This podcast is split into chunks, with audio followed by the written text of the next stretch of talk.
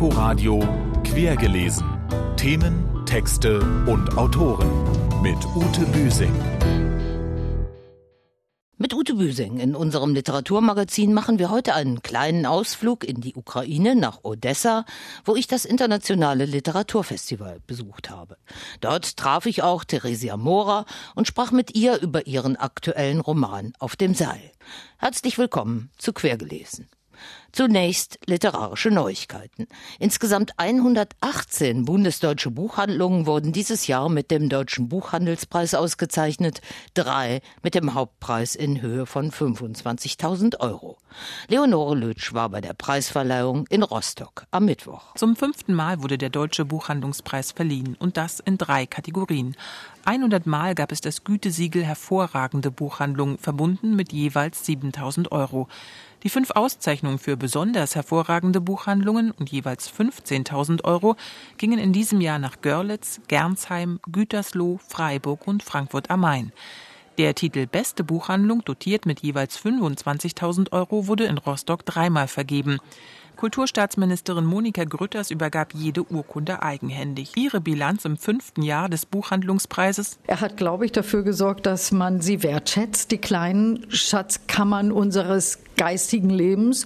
Und ich freue mich sehr, dass in diesem Jahr mehr als die Hälfte zum ersten Mal dabei sind. Das heißt, wir erreichen schon in der Fläche Deutschlands sehr viele dieser geistigen Tankstellen mit unserem schönen Preis. Vom Deutschen Buchhandelspreis zur gewichtigsten literarischen Auszeichnung der Welt.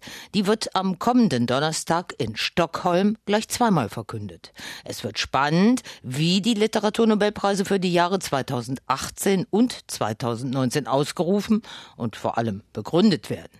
Bleibt zu hoffen, dass die neu aufgestellte schwedische Akademie dabei ein gutes Händchen beweist und wirklich welthaltige Literatur von im besten Sinne populären Autoren und Autorinnen auf den Schild hebt. Heiße Kandidaten dafür sind neben etwa Anne Carson, Peter Nadosch und Haruki Murakami für mich auch Margaret Atwood und Salman Rushdie, zwei Schriftsteller, die bereits auf der Shortlist für den Booker-Preis stehen und mit ihren jeweiligen Neuerscheinungen für Furore sorgen. Wer die Literaturnobelpreise 2018 und 2019 bekommt, erfahren Sie im laufenden Inforadio-Programm ab Donnerstagmittag. Sie hätte auf der Shortlist zum Deutschen Buchpreis stehen können, vielleicht sogar stehen müssen. Theresia Mora mit dem Abschluss ihrer Darius Kopp-Trilogie auf dem Seil. Darin schickt die Büchnerpreisträgerin ihren rundum liebenswerten existenzverlorenen Antihelden diesmal mit der Asche seiner verstorbenen Frau auf den Ätna in eine Pizzabäckerei in Catania und zurück nach Berlin, wo der Heimatlose nach Hinterlassenschaften forscht. Im dritten Teil dieser Trilogie erleben wir halt einen Mann, der kurz davor ist, vor seinem 50. Geburtstag und immer noch gar nichts hat und versuchen muss, sich neu zu integrieren. Und weil er Darius Kopp ist, gelingt ihm das mit ziemlichen Babyschritten. Ich habe Theresia Mora in Odessa getroffen, wo sie beim Internationalen Literaturfestival ihren mit dem Preis der Leipziger Buchmesse ausgezeichneten ersten Roman Alle Tage vorgestellt hat. Der erschien auf Deutsch bereits vor 15 Jahren. Seitdem ist Theresia Mora die Meisterin des im Fall Darius Kopp besonders intensiven inneren Dialoges nur noch mit den Irrungen und Wirrungen dieses atypischen konsequenten Aussteigers befasst, der sich vom übergewichtigen, dauerschwitzenden Computer-Nerd zunehmend zu einem Jedermann ohne besondere Eigenschaften entwickelt hat. Wenn einer kommt, der dich bei deinem früheren Namen kennt, dann musst du gehen. Und das ist auch diesmal so. Und er kehrt nach Berlin zurück, was er ja auch ziemlich mochte einst. Also im ersten Teil der Trilogie, die, wie man wie wir betonen müssen, nicht kennen muss, um den dritten lesen zu können. Und er steht jetzt anders dazu und er hat durchaus Schwierigkeiten, mit seiner eigenen Stadt, wie er sagt, klarzukommen. Längst hat er sich nicht mehr eingerichtet in seinem Leben oder dem anderer Leute. Auch bei der Rückkehr nach Berlin wandert er jetzt von Couch zu Couch.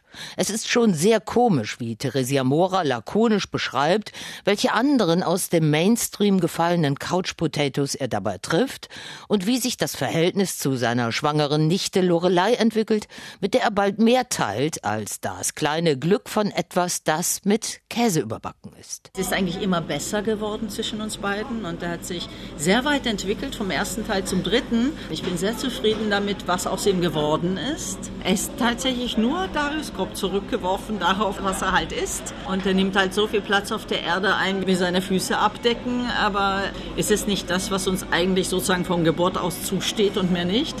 Und was hat Theresia Mora als nächstes im Köcher? Bis ich 50 werde, werde ich doch tatsächlich meine erste weibliche Hauptfigur schreiben. Und es hat sich herausgestellt, dass, obwohl ich selber eine Frau bin, das durchaus nicht einfacher ist, als männliche Hauptfiguren zu schreiben. Theresia Moras Abschluss der Darius Kopp-Trilogie Auf dem Seil ist bei Luchterhand erschienen. Wie gesagt, Theresia Mora habe ich in der ukrainischen Hafenstadt Odessa getroffen, wo das fünfte internationale Literaturfestival stattfand. 31 Schriftsteller, Lyriker und Essayisten aus sieben Ländern waren für fünf Tage zu Gast. Eröffnungsredner Franz Hohler aus der Schweiz beschwor das gemeinsame Haus der Literatur. Ich war gespannt auf meinen Besuch in Odessa, obwohl ich hier schon einmal war, nämlich vor 100 Jahren. Da hat mich Konstantin Paustowski Dostoevsky mitgenommen in seinem Buch Die Zeit der großen Erwartungen. Ich habe sozusagen mit ihm gewohnt an der Tschernomorskaya Straße in einer alten psychiatrischen Anstalt, habe mit ihm Firinka gegessen, diesen ganz kleinen Fisch, den es damals gab. Wie der Schweizer Schriftsteller und Kabarettist Franz Hohler sind schon viele Leser dank der Literatur gefühlt in Odessa gewesen. Denn die Weiße Perle am Schwarzen Meer, 1794 von Katharina der Großen als weltoffene Festungsstadt in Auftrag gegeben, hat eine lange Literaturtradition, wie ich bei einem literarischen Stadtrundgang erfuhr. Alexander Puschkin, wegen eines Gedichtbandes in Ungnade gefallen und nach Odessa verbannt, hat dort als 23-Jähriger so viele Spuren hinterlassen, dass er bis heute mit zahlreichen Denkmälern geehrt wird. Er kam am 3. Juli 1823 nach Odessa und schrieb, ich habe Moldawien verlassen und kam nach Europa. Italienische Oper und französische Restaurants. Er blieb nur 13 Monate hier und arbeitete als Archivar. Wichtiger aber, er begann mit seiner Verserzählung Eugen Onegin und vollendete mehrere Gedichte. Also Unsere literarische Stadtführerin Katharina Ergeva arbeitet im Literaturmuseum von Odessa. Sie kennt die einst multikulturelle ein Millionen Einwohnerstadt, historisch tatsächlich so etwas wie ein Schmelztiegel für Russen, Ukrainer, Franzosen, Italiener, Griechen und Deutsche aus lebenslanger Erfahrung. Bei ihr ist es allerdings die frische Erfahrung der Wende nach 30 Jahren Sowjetherrschaft Weltherrschaft und einer korrupten postsozialistischen Gesellschaft, in der die prägenden zweistöckigen neoklassizistischen Prachtbauten unter ausladenden Akazienkronen außerhalb der touristischen Hotspots vor sich hinbröckeln, während am Schwarzmeerstrand neobarock-stalinistische Protzbauten für die tonangebende Nomenklatura in gated Communities in den Himmel wachsen. Aber Katharina macht ihn wieder erlebbar, denn einst so prägenden jüdischen Witz von Isaac Babel zum Beispiel, der sein Marseille am Schwarzen Meer, zu seiner Zeit Heimat von 200.000 Juden, mit den Geschichten aus Odessa weltberühmt und zum Mythos machte. Babel hat die Welt der Hinterhöfe in Odessa besungen und ein bisschen hat er sie auch mit erschaffen. Ein idyllisches, idealisiertes Leben, wo jeder jeden kennt, wo alle wie eine große Familie miteinander leben. Und natürlich hat er auch nach einem realen Vorbild aus seiner Kindheit im jüdischen Viertel Moldavanka den Gangsterboss Benja Krieg kreiert. Er wuchs zur Zeit der ersten russischen Revolution 1905 auf. Das war auch die Zeit der ersten antijüdischen Pogrome in Odessa. Beide Ereignisse haben Babel und seine Literatur geprägt. Es ist natürlich eine Legende, dass Odessa eine kriminelle Stadt ist. Aber Literatur hat die Kraft, das Image einer Stadt zu prägen.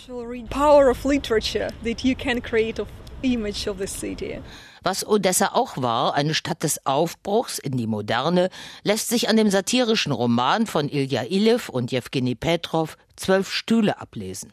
Die legendären Stühle aus diesem 1928 veröffentlichten, später vielfach verfilmten Roman stehen übrigens in Eisen gegossen überall in der Stadt herum. It's the beginning of 20th century. Diese Geschichte von zwei smarten Ganoven auf der Suche nach Diamanten verkörpert den Abenteurergeist von Odessa.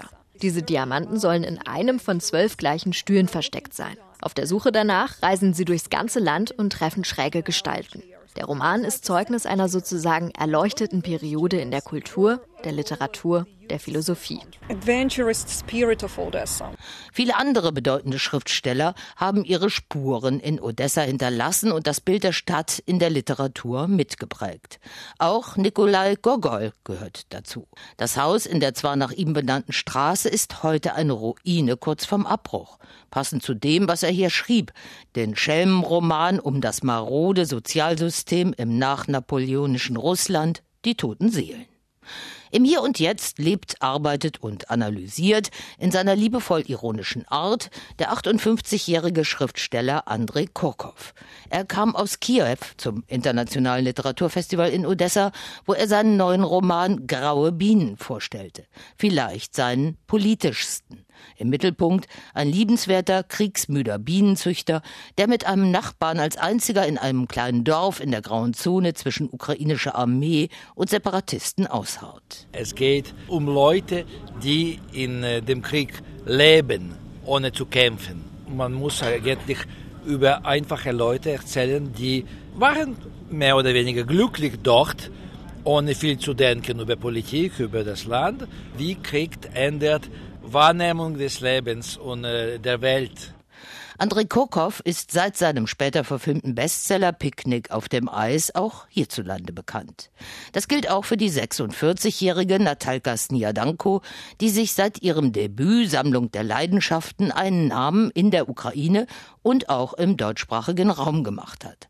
Auch sie war Gast des Internationalen Literaturfestivals in Odessa, wo sie ihren dritten großen Roman nach Frau Müller hat nicht die Absicht zu bezahlen vorstellte, einen, der erst im nächsten Herbst auf Deutsch erscheint. Das ist immer noch ein postsowjetisches Land, wo Feminismus als ein sozusagen gelöstes Problem da gewesen ist und das ist immer noch so und äh, das macht diese patriarchalische Strukturen noch stärker, sowohl in diesem sowjetischen Kontext als auch in diesem traditionellen Kontext. Der 31-jährige Dichter, Schriftsteller und Essayist Andrei Lübka gehört zur nachwachsenden Generation ukrainischer Schriftsteller. Auch ihn beschäftigen historische Spuren, gegenwärtige Verwerfungen an der Grenze zum Balkan und der Krieg in der Ukraine in seinem weit verzweigten postmodernen Werk. Dass sie Odessa für ein internationales Literaturfestival ausgewählt haben, ist sehr wichtig. Es bedeutet nämlich, dass Odessa immer noch zumindest zur imaginierten europäischen Kulturelite gehört. Und es beweist, wie wichtig es ist, neue Mythen über Odessa zu schaffen und auch über die Ukraine insgesamt, nicht nur als Ort der Korruption, des Krieges und von Tschernobyl, sondern wegen des multikulturellen Erbes und der multikulturellen Situation heute. Ich habe mein zehntes Buch hier vorgestellt. Es ist Reportageliteratur, so ähnlich wie bei Ryszard Kapuscinski. Ich habe über den Balkan geschrieben, wobei ich Odessa kulturell gesehen als Stadt am Rande des Balkans wahrnehme. Zum ersten Mal außerhalb der Ukraine habe ich übrigens vor zwölf Jahren in der Literaturwerkstatt Berlin auf Einladung von Juri Andruchowitsch gelesen. Jetzt schreibe ich hauptsächlich Romane, Kurzgeschichten, viele Essays und Kolumnen für Zeitungen und Zeitschriften. Also press, so Ins Polnische, Slowenische und Rumänische wurde er schon übersetzt. Auf Deutsch wurden von Andrei Lübka bisher nur vereinzelt Gedichte und Kurzgeschichten veröffentlicht. Er hofft noch auf den großen Coup, der ihn auch hierzulande bekannt macht. Lohnen würde das allemal. Wir präsentieren Ihnen zum Abschluss unseres kleinen Schwerpunkts vom Literaturfestival in Odessa einen Auszug aus dem Gedicht Die Mäzenin. Ach, Sie sind also eine Muse, greife ich zur Banalität. Nein, korrigiert sie mich, ich schlafe nur mit Ihnen, bin keine Muse, nur Mäzenin selber schuld. Nun muss Eva die nächsten paar Minuten über die schwere Kriegssituation in der Ukraine hören, über die Krise des Verlagsmarktes, hohe Steuern und Inflation, Papierpreise durcheinander in den Autorenrechten, das unzulängliche Bücherverteilungsnetz etc. etc. Außerdem schließe ich ab, seit zwei Jahren schon stecke ich in einer Schreibkrise. Gedichte wollen nicht kommen. Die Worte laufen mir weg. Ich brauche dringend Unterstützung. Fehlt uns noch der erste Satz eines neuen Romans, der hier unser letztes Wort sein soll.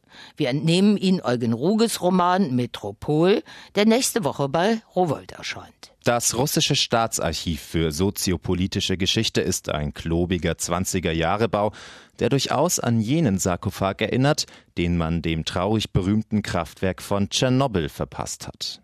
Mehr von Eugen Ruge und seinem neuen Roman Metropol erfahren Sie im Inforadio Gespräch am kommenden Dienstag. Und das war's mit Quergelesen für heute. Tschüss bis zum nächsten Mal, sagt Ute Büsing.